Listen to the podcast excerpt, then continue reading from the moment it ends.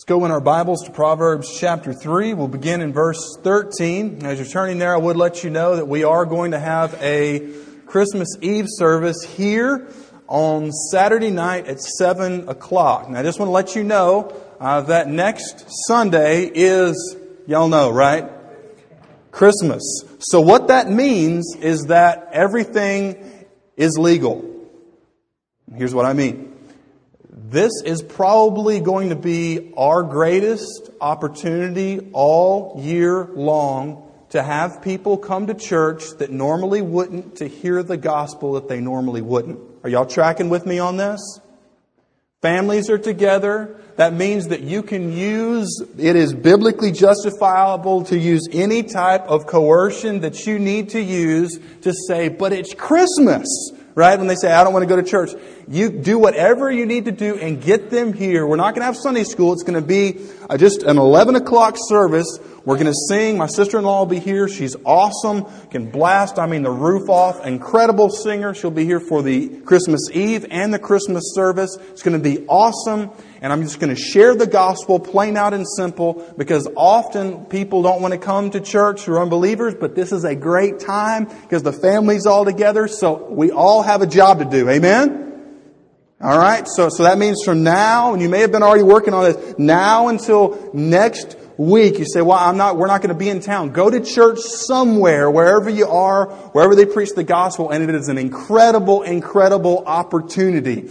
And, um, it's, it's going to be good. So, this is the final message in our, our message in our sermon series on giving. And you notice the title of this is The Whistle in the Nations. What in the world are we talking about? Well, our great county, Franklin County, uh, we've got a great man in Virginia history and American history named Benjamin Franklin author of Poor Richard's Almanac, and one of probably the wisest men to have ever lived on American soil. And Ben Franklin tells the story about when he was a kid, around seven years old, he went into town he says that my pockets were filled with coppers or like coins. And he went and he saw everything that the merchants were selling and something caught his eye and it, well, it's not like this, but it was a whistle. Okay? This is what you want to have in case you're lost in the woods so people can know where you're dying, right? So he saw this whistle and he was just attracted to it and he went up to the merchant and the merchant told him how much it was and just being a kid, he gave everything he had and he paid four times too much for it. When he came home, his brothers and sisters asked him, they said, how much did you pay for the whistle? And he told them. And they began to laugh at him and make fun of him. And he said that he cried and he cried and he cried because he realized that he had wasted his money on a whistle. And then he says this, and I quote, when I met a man of pleasure sacrificing every laudable improvement of the mind or of his fortune or mere body sensations and ruining his health in their pursuit, Mistaken man, said I.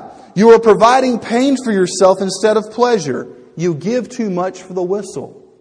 Talking about those who go down the lifestyle of the party road. He also says, if I see one fond of appearance or fine clothes, fine houses, fine furniture, fine equipment, all above his fortune, which means you go into debt for stuff you don't need, for which he has contracted debts and ends his career in a prison. Alas, says I. Don't you, the, don't you love the way they used to write? Now it's like, hi, my name is Bob. You know, alas, says I. He has paid a dear, very dear price for the whistle. Then Franklin says this. In short, I conceive that great part of the miseries of mankind are brought upon them by the false estimates they have made of the value of things by giving too much for their whistles. Have you ever bought a whistle? Maybe, maybe it was something that you live in, right? You lived in the whistle, or you drove the whistle, or you wore the whistle, or you watched the whistle. And then after a while, you realized that because it was more than you could afford, now you can't even enjoy what you bought because you're worrying about how am I going to pay for what I bought. Is there anybody else in the house this morning that's ever been there? Right? Made difficult financial moves. It's kind of like we've got some, um, actually these two books will help you. I'm going to show these to you here in just a minute. But we've, has anybody received any ads this past month? Okay? Now we've got from an unnamed distributor here, we've got laptops, we have TVs. You can get a 55 inch LED, 60 inch plasma, 73 inch DLP. I don't know what that is. But you pay only $99 a month. I mean, can't we swing that? Come on now, you cheapskates. 99 bucks a month. You can watch something for $99 a month. And the way that it normally works is, you know, we have a new TV or new furniture, but it costs far more than it's worth in the long run per month. I wrote this down so I wouldn't forget it. Uh, it costs uh, far more than you should spend on depreciating items per month. And then think of, you know, a brand new car. I mean, wouldn't we all like to have that? Never mind, I'm in Franklin County. A brand new truck. Y'all with me? Okay? Alright, the big one, right? Mud package and lift and all that stuff. But it's normally how much per month? A lot of times it's more than we can afford. And then a year, two years down the road, when the per month, per month, per month, per month all come at the end of the month, and then our check comes at the first of the month, and we don't see how it's going to match up, that's when we experience financial stress. And in fact, this is a well-known fact that the number one cause of stress in marriage, problems in marriage, is because of finances. So the first week in our series, we looked at the fact that God is absolutely sovereign. God is in control of everything. Remember there was the birds, Jesus said. God took care of them.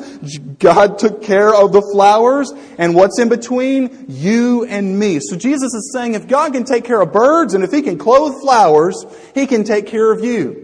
And we look through all of this series, different aspects of what we should pursue. And, and the undergirding is that the reason why we want to achieve, um, I guess we could say financial freedom, is not so that we could be free to go on vacation anywhere we want to, or buy anything we want to, or, or, or have anything like that, but so that we would, in fact, uh, I think that we have a bulletin around here somewhere. It's in your bulletin. I'm just going to go ahead and read it with you uh, here. The driving thought. If you got a bulletin, you should have received one when you came in. I want I want us to get this because we're going to actually talk about getting out of debt and making money. And if we miss the driving thought, it's going to seem like, well, I go to church and I can come away with good financial principles and get more for me. That's not it. Here's the driving thought. Financial freedom is necessary to fulfill our purpose in taking the gospel into all the world and making disciples from every people group on the planet. That means that in order for us to really follow Jesus in number one, giving so that the gospel can go to lost areas in the world, and secondly, for us to actually go as well, we've got to be able to actually pay the bills. Amen? You ever been in that type of situation to where you have one of these things? It's the Lottie Moon Christmas offering for international missions. Getting the gospel into the darkest regions around the world. And we look at that and we say, I believe in that. I want to give to that. But I don't even, I think I'm just going to be able to make the minimum payment on my credit card this month. So how do I swing that? We're going to look at principles from the Bible. Number one, if you are a student, if you are a younger person that has less experience in being dumb, if you follow what the Bible says, this has not come from Jeffology, we're going to look straight from the book of Proverbs. If you do this, unless it all hits the fan and everything comes down, the, the currency goes out, and by the way, it doesn't matter then anyway, right? You just need a Bible, a good pack, a good su- supply of 22 long rifle that you can use for trading, and you need a lot of water and some beans. I mean, I don't know. Talk to the survivalists. They'll hook you up. But we're talking about in a normal type of world or economy, even in one that's sluggish or even a recession, you will be able to come out of debt. You will not have debt for depreciating items. And furthermore, you'll be able to save so that you'll be able to support your family. And greatest of all, you'll be in the place to where if God says, I want you to go on this short-term trip to wherever, whatever the country is, you can actually go and be able to come back and your house won't be foreclosed on. So that's what we're going to look at. You say, well, Jeff, I've had a lot of experience in being dumb and I am young or I am middle age or that word that we never really want to classify, old. All right? How do I, all of it's going to fit. It just depends upon where we fit in, um, in the scenario here. And some people say, now hold on, Jeff. You know, you're going down that fundamentalist trail again, you know, you're telling me the Bible says and it's true and all that. In the end, isn't life just a bunch of whistles anyway? I mean, don't we just come this way once? You know, yeah, I guess it makes sense not to have your house foreclosed on and you're being thrown out onto the street, but I mean, are you saying that, that I should really not get anything at all for myself? No, that's not what we're saying. And in fact, if you follow the principles from Proverbs, you will be able to buy stuff for yourself with cash. But if it meant not being able to buy the things that so many of us are attached to, if it meant that Jesus comes to you and says, you know what, I don't want you to buy any more things for yourself because you already have more than you need, if it came to that, will we still be in with Jesus? Once again, we're not saying you can never buy anything for yourself, but if that's what God told us to do, then would we still be willing to follow Christ? In fact, you know, the people say, well, man, we, we just come this way once. I live once. It's my money. It's not your money. Y'all okay? It's not my money. This is not my church. It's not your church. It's not our church. It's His church. Amen? Okay? So the whole mentality that it's my life, we only live once, do it big or don't do it at all, that whole mentality is exactly what Jesus blasted away at in Matthew chapter 6 when Jesus says, Seek ye first the kingdom of God and His righteousness and all these what, church? These things will be added unto you. So if we reverse what culture tells us to do, number one, we will come eventually out of the hole and God's going to provide for us so that we can give to people who need and that we can glorify God. Amen? It's awesome, awesome stuff. Uh, there's a quote from Kurt Willems that I want to read you, and it struck me this past week. He says, What frustrates me is when I see Christians complaining about how, quote, secular culture reduces Christmas to one of many, quote, holidays. And yet they continue to spend more money on Christmas decor than on the concerns of the poor. That's a scary fact, isn't it? But I don't know if you've watched the uh, news lately, but there's, there's movements around the country um, having to do with the rich, uh, the 99%, Occupy Wall Street. In fact, last Sunday morning, I don't know who did it. Um, I don't know if it's a joke. We had we had something taped onto the front of the church, uh, said invited so that we should participate in Occupy Franklin County. I didn't know that there was an Occupy Franklin County. That'd be, you know, I don't know if it's anyway. It's very strange. I did not make the meeting. But I want to just take a couple of minutes before we jump into the text, Proverbs chapter 3 verse 13, and explain basic economics because I can't watch the news because it makes me go insane. There is an absolute lack in, in many politicians on both sides of the aisle on the way an economy actually works. If you're taking notes, I would, I would encourage you to buy and read every single of the 500, you say, I'm not, seriously, read it. Over 500 pages, Basic Economics by Thomas Sowell. It's an incredible book that shows how it exactly works. So what we have right now in the country, if you've noticed in the news, is it seems like there's this anger against the so-called rich. Um, you remember from school, if you, if you, took any type of a literature or philosophy class, you read through Karl Marx's um, The Communist Manifesto. This is textbook Marxism. You say, what in the world is that? Here's what you do if you want to divide and destroy a country. You pit the tribes against each other. Y'all following this? You try to get this group mad at what this group has. And if you can empower this group to take what the other person has, then you can empower them. It is nothing more. And by the way, isn't, isn't the goal of the country and the leaders to unify the country? To be for the U.S., not for certain segments. And we see a lot of that today. You say, now Jeff, what is class warfare? It is pitting different groups against one another. And that's what you hear from a lot of politicians today.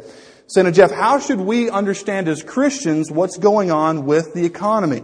Well, there are three things that our Constitution outlines that are actually from the Bible. That we have uh, the life, liberty, and we, it says the pursuit of happiness, but you could also understand that as property. Whenever the government gets to the point to where it tells you that you make too much money, that means that the government now can control your life. Are y'all okay? And here's the thing. Let's say that you're a millionaire. If you played by the book and played by the rules, it does not bother me that you're a millionaire.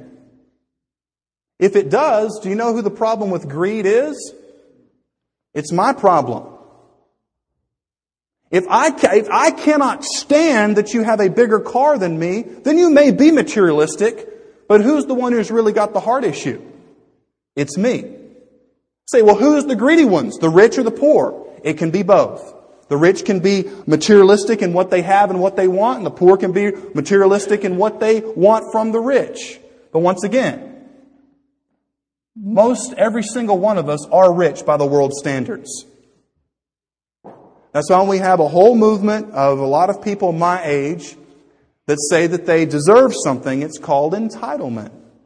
And there's one way to answer that and um, when you have a person who has not worked and applied themselves to want something what someone else has worked for and has applied themselves for, you take your tongue and you put it on the roof of your mouth and you exhale from your stomach and it sounds like this No.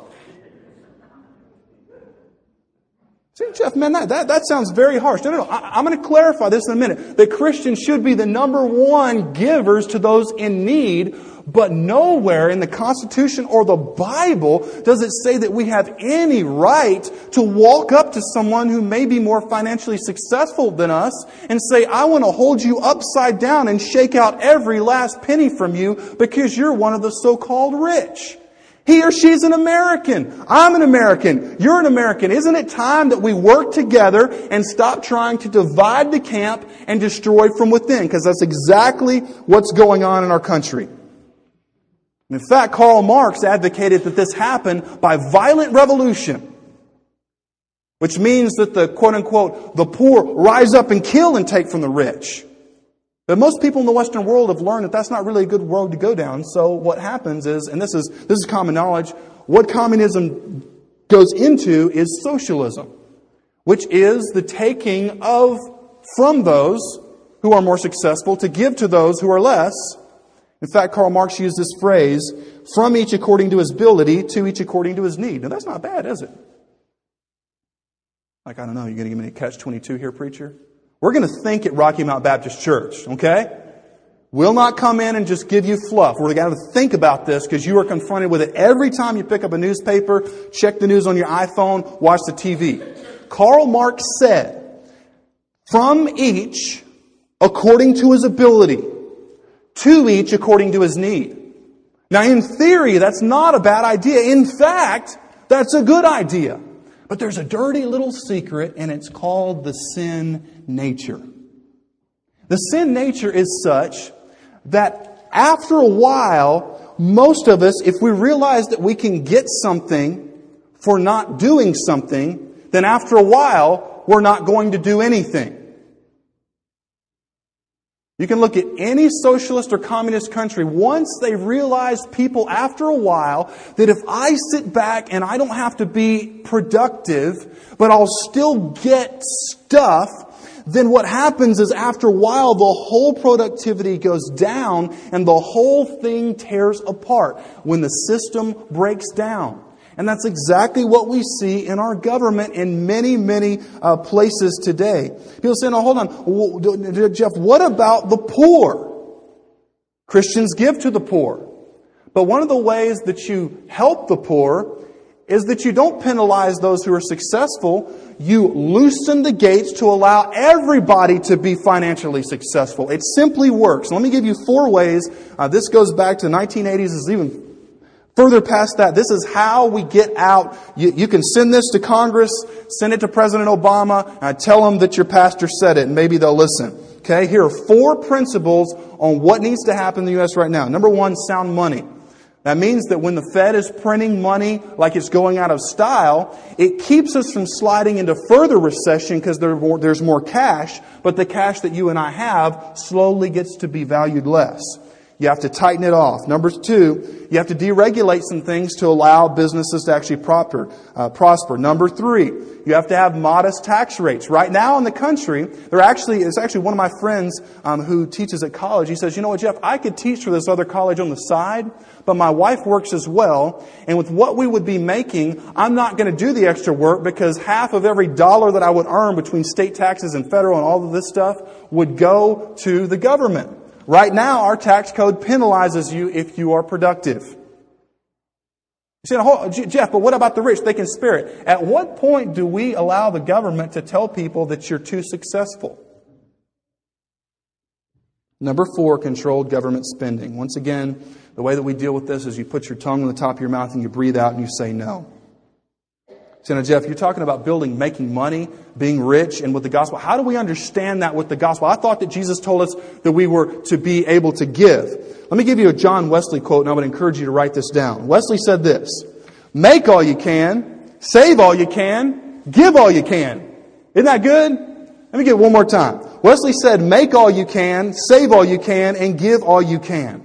What we're going to look at today is not for personal wealth creation so that we can gain security from our money, but so that we would be able to, as Paul says, to give to those in need and to be able to give so that the gospel can go and be able to be where we can actually go and do that as well. So our driving thought once again is that financial freedom is necessary to fulfill our purpose in taking the gospel into all the world and making disciples from every people group on the planet. So let's, let's blast through this. Uh, there are six reasons why often we get into financial trouble. We're going to look at what they are so we don't have to repeat them if we're in them right now. Number one, failure to rely upon God's wisdom versus the world's wisdom. Uh, there is the, the promise in the book of Proverbs of chapter 3. Let's read it. Chapter 3 verse 13. Bible says, Blessed is the one who finds wisdom, the one who gets understanding. For the gain from her is better than gain from silver, and her profit better than what? Gold. She is more precious than jewels, and nothing you desire can compare with her. Verse 16 Long life is in her right hand, and in her left hand are riches and honor. Her ways are ways of pleasantness, and all her paths are peace. She is a tree of life to those who lay hold of her. Those who hold her fast are called blessed. And notice verse 19. The Lord by wisdom founded the earth. By understanding, he established the heavens. By his knowledge, the deeps broke open and the clouds dropped down the dew. And then in verse 21, this is Father to Son, My son, do not lose sight of these. Keep sound wisdom and discretion. So the Bible tells us that that God's wisdom is what enables us to navigate, uh, which I guess we could say, like the booby traps or the minefields of financial catastrophe. Let me give you a, a, a verse here. Um, Proverbs chapter 2, verses 1 through 6. Proverbs chapter 8, verses 10 and 11. Proverbs chapter 8, verses 33 through 36. Also in Proverbs chapter 20 verses 3 and 4, the Bible says, By wisdom a house is built, and by understanding it is established. By knowledge the rooms are filled with all precious and pleasant riches. In fact, wisdom has everything to do with hope. In Proverbs chapter 26 verse 12, the Bible says, Do you see a man wise in his own eyes? You ever known anybody and you can't tell them anything? They just got it all together? The Bible says there is more hope for a fool than for him. Wisdom and arrogance, Proverbs chapter 28 verse 26. Whoever trusts in his own mind is a fool, but he who walks in wisdom will be delivered. So that means that when we, when we walk with wisdom, God will deliver. It's awesome. Uh, also, Proverbs chapter 23 verses 19 through 21. The Bible says, Hear my son and be wise and direct your heart in the way. Be not among drunkards or among gluttonous eaters of meat. Modern day would be partying. Verse 21, For the drunkard and the gluttons come, will come to poverty, and slumber will clothe them with rags. Which means that if we're in bad financial situations, uh, often, here's the thing, when you go out to Applebee's, look at how much it costs to purchase alcohol. I think for the price alone, that should hold us back. That's going to be very dangerous here. If church members in America gave half as much to missions as they did to liquor, I think that we would reach every person on the planet. No doubt. No doubt. Got to Applebee's, a beer's what, five bucks? Some are like, no, it's, got ah, it. All right. Proverbs 29 3. He who loves wisdom makes his father glad, but a companion of prostitutes squanders his wealth. Guys, if you chase hoochie mamas, you will be poor. That's what it says. Jeff, hold it. It sounds like you're making, no, no. We're going to leave some verses in just a few moments that, that speak of the blessing of being poor because it teaches us to be humble in God's sight. But what the Proverbs is speaking of is become, becoming unnecessarily broke. Number two, bankruptcy and marital problems due to financial stress often arise from failure to understand that security comes from God, not possessions. This is exactly Matthew chapter 6, verses 25 through 33, the myth of financial security. In fact, um, I'm going to leave these books up here. I would encourage you to buy these and read them. This is from good old Dave Ramsey. How many of you guys ever listen to Dave Ramsey's show where he calls people stupid and tells them to sell their car? You know, and like, why would you ever do that? It's great. It's great. So, um, this is a book called Financial Peace. It's from the Bible. He uses biblical principles. If you're in debt, man, get this book. Um, it is awesome. It is awesome. And if you're struggling, you say, Jeff, will God actually bless me if I give? This is a little bitty book. So like, all right, that's more my style, right? Little book. Uh, Fields of Gold by Andy Stanley. Phenomenal, phenomenal story after story. Real life of how God blesses people who give above and beyond the average. So the Bible is very, very clear um, that financial security is something that we only have when we're our security is rooted in God and not what we have. Number three, uh, bankruptcy and marital problems often arise from failure to understand that finances are a heart issue. It's a heart issue, it's a worship issue. Giving reflects your heart. Number four, Often happens, marital problems, bankruptcy issues. From number four, failure to understand that debt is slavery. Proverbs 22, 7. The Bible says the rich rules over the poor and the borrower is the slave of the lender. Now our culture does not say that debt is bad. You ever been on the internet? The debt clock for the U.S. national debt? It's somewhat entertaining, but then it becomes very depressing.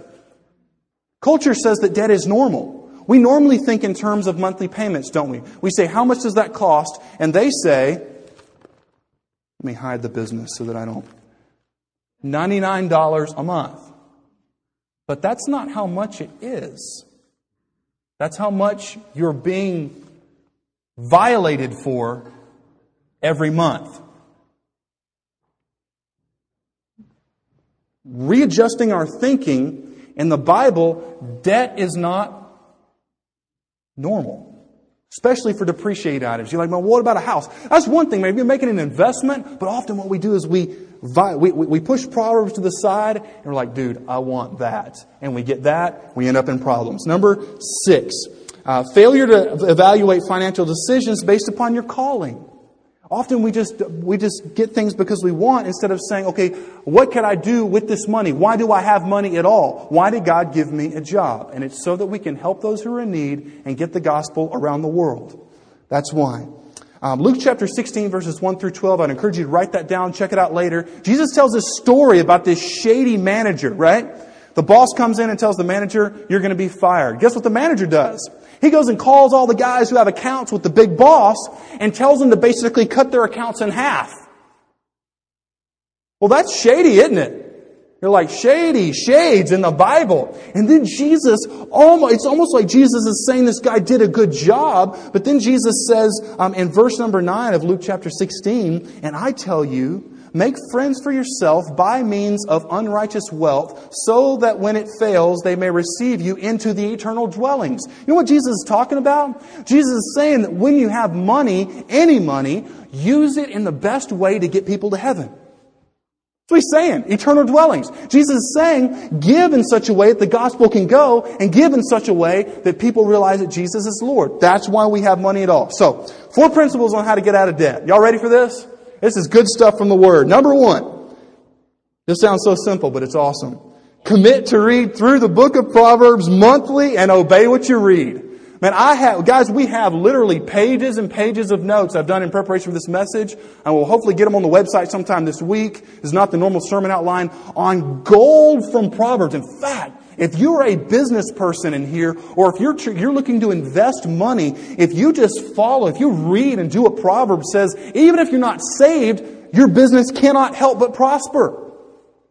It's awesome. Read through the book of Proverbs. Um, there's so much here. We're going to have to have to go over a little bit of it. It speaks of um, if you're here and you've been toying around with the idea of an affair. Let me give you uh, a word from Proverbs chapter seven, verse twenty-one. And I'm not, and by the way, that, that that's not given in humor at all. I know in any church in any size, often things are thrown at men and women at work. This is what the Bible says, Proverbs 7:21. With much seductive speech she persuades him, and with her smooth talk she compels him. All at once he follows her, and as an ox goes to the slaughter. Guys, she may look good, but she has a meat cleaver in her heart for you or as a stag that is caught fast, till an arrow pierces its liver, and as a bird rushes into a snare. He does not know that it will cost him his life. Proverbs says that adultery will reduce you to a loaf of bread. And we need to look no further than to see many of the shattered marriages that have come the result of someone has cheated on someone, and the lawyers get the bank account. Number two, the way that you get out of debt. Begin to give at least 10% of the gospel work in your local church and around the world. That's how you do it. You begin to give. Say, Jeff, that kind of sounds like legalism. No, I'm saying that's a good place to start. Amen, church? Okay? And remember how we looked at last week about how God in His essence and nature gives? So if I give, I'm reflecting the essence of my nature and I'm gaining joy through that. Number three, give to the needs of the poor. Proverbs chapter 21 verse 13 says, Whoever closes his ear to the cry of the poor will himself call out and not be answered. Proverbs chapter 22 verse 9, Whoever has a bountiful or a generous eye will be blessed, for he shares his bread with the poor. Proverbs 19, 17, Whoever is generous to the poor lends to the Lord, and he will repay him for his deed. One of the greatest things that you can ever do to get out of debt is when you find somebody who's needy, you give to them. Now, hold on, Jeff. I thought that, that, that, we're supposed, I'm supposed to save. Remember last week we looked at he who waters will be watered? It goes totally against the financial principles of the world, but it works. Because God says that He will reward you when you give to the poor. Number one, reject slothfulness, which is lazy on steroids. Temporal values, which means my life is about my stuff. And supercharged diligence. Proverbs chapter 19 verse 15 says, slothfulness cast into a deep sleep, and an idle person will suffer hunger. Proverbs says in, the, in chapter 6 to go to the ant, you sluggard. You ever noticed an ant? I've never seen an ant taking a break. And I know this may be somewhat generational, but I know a lot of guys my age, man, you know, like they, they'll, they'll work a part-time job and you're like, bro, I gotta take, I gotta take some time off. It's like, work! You're not tired. You barista for eight hours a week. You are not tired. And often that can swing to being a workaholic. You say, Jeff, how do I find the balance? If you're a dude, talk to your wife. She will help you with that. The Bible says that if you work, let me give you another one. Proverbs chapter 28 verse 20. A faithful man will abound with blessings, but whoever hastens to be rich will not go unpunished. You know anybody they want to get rich? Boom. Man, I, I, talked to a guy, I didn't talk to this guy, I was talking to a man uh, in a um, gas station a couple of weeks ago, and there was this guy who, who came in uh, with his wife and his kids, and um, bought three lottery tickets for $20 each. And I know that you can never tell a person's financial ability, but, but uh, from the way that they look, I'm not saying that, but sometimes you can, you can tell that people possibly need some financial help, okay? One way I don't, this can go on record. A lottery is, it's sin because it's a tax on the poor. That's exactly what it is. Most of the people who play it don't need to play it. And what happens often is they spend money that they don't need to spend. And so I would encourage you not to support it at all. It's not funny. It's not a joke. It's getting money at other people's expense. Y'all okay? No? All right. Let me give you another one. Um, Proverbs chapter, this is fun. Proverbs chapter 6 says, Go to the ant, thou sluggard, consider her ways and be wise. Without having any chief officer or ruler, she prepares her bread in the summer and gathers her food in harvest. That means get up and go to work. Right? Sometimes, well, you know, he, has been, he's, he's, he's, had a, he's had a tough weekend. I'm like, he's 35 and he's still living in your basement. Tell him to get up and go to work. It bothers me, man, because I have friends in other countries that are working and working and working, but they get violated by their governments, like 60% in Brazil for an income tax. That's just the income tax. There are places in the world you can work your tail off. You can work 90 hours a week, but you will not get much take home because the governments are so corrupt. And we got a lot of people, my generation, who feel like they're entitled and they don't want to go to work you have every biblical justifiable right. You're not being rude to say, go to work. Amen, church? All right. Work never hurt anybody, and it would do a lot of guys some good. So go, go, go to work. So here's how we work this out. Practicality of Proverbs. You say, now, Jeff, I've got bills. Well, I've got there in, um, in our bulletin a few things that we need to reevaluate. Number one would be cable, cell phone, and data plans. Um, this depends on, on your take home. But if you're struggling, if you're in debt and you're trying to pay off credit cards, I would encourage you to reevaluate whether you actually need cable. And I'm not doing this to be funny. I'm just saying, there's the way our, our culture says you have to have it, right? You have to have the cable. You've got to have 900 minutes. You've got to have the $30 a month data plan. No, we don't. Okay? So in order to get out of debt, I would encourage you to reevaluate that, possibly cut it out. You can get a TracFone from Walmart for 45 bucks. Talk all you want for a month. Number two, uh, car payments. Car payments kill us. You don't have to say amen. Car payments kill families. I would encourage you to, to access DaveRamsey.com. Often the best thing to do would be to sell it and buy you a clunker. We've got great mechanics in the church. Keep it running. Because what's the purpose of a car? It's not to show everybody how much debt we can get into. Amen? Because that's what it is a lot of times. But man, that is an awesome car. Bro, 90% they don't own the car. Right? And sometimes in two years it's going back to the people that they borrowed it from. Do not be dissuaded. Do not be uh, deceived into thinking that you are worth what you drive. We are not. We are worth something because Christ has us.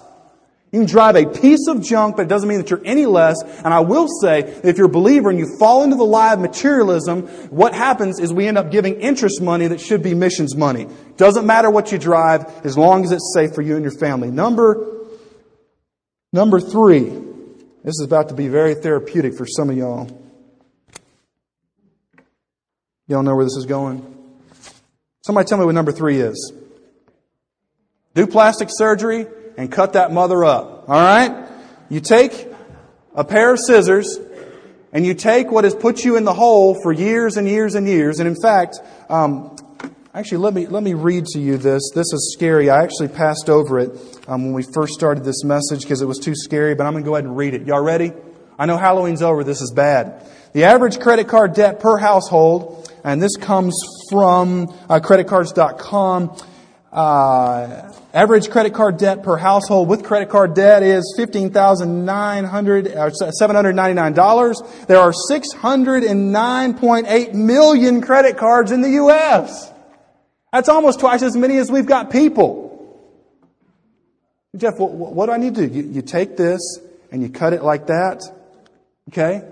And then you put it on the floor and you do a drop kick on it and you pick it up and you give it a, give it a right and a straight, and then you burn it, and then you send it off somewhere, okay? Cut up the credit cards, amen? You know, what, what if I got to travel? You, if you're in deep debt, you don't need to travel until you get out of debt. What's it? I'm not trying to be funny. I'm just, this is, this is practical biblical proverbs.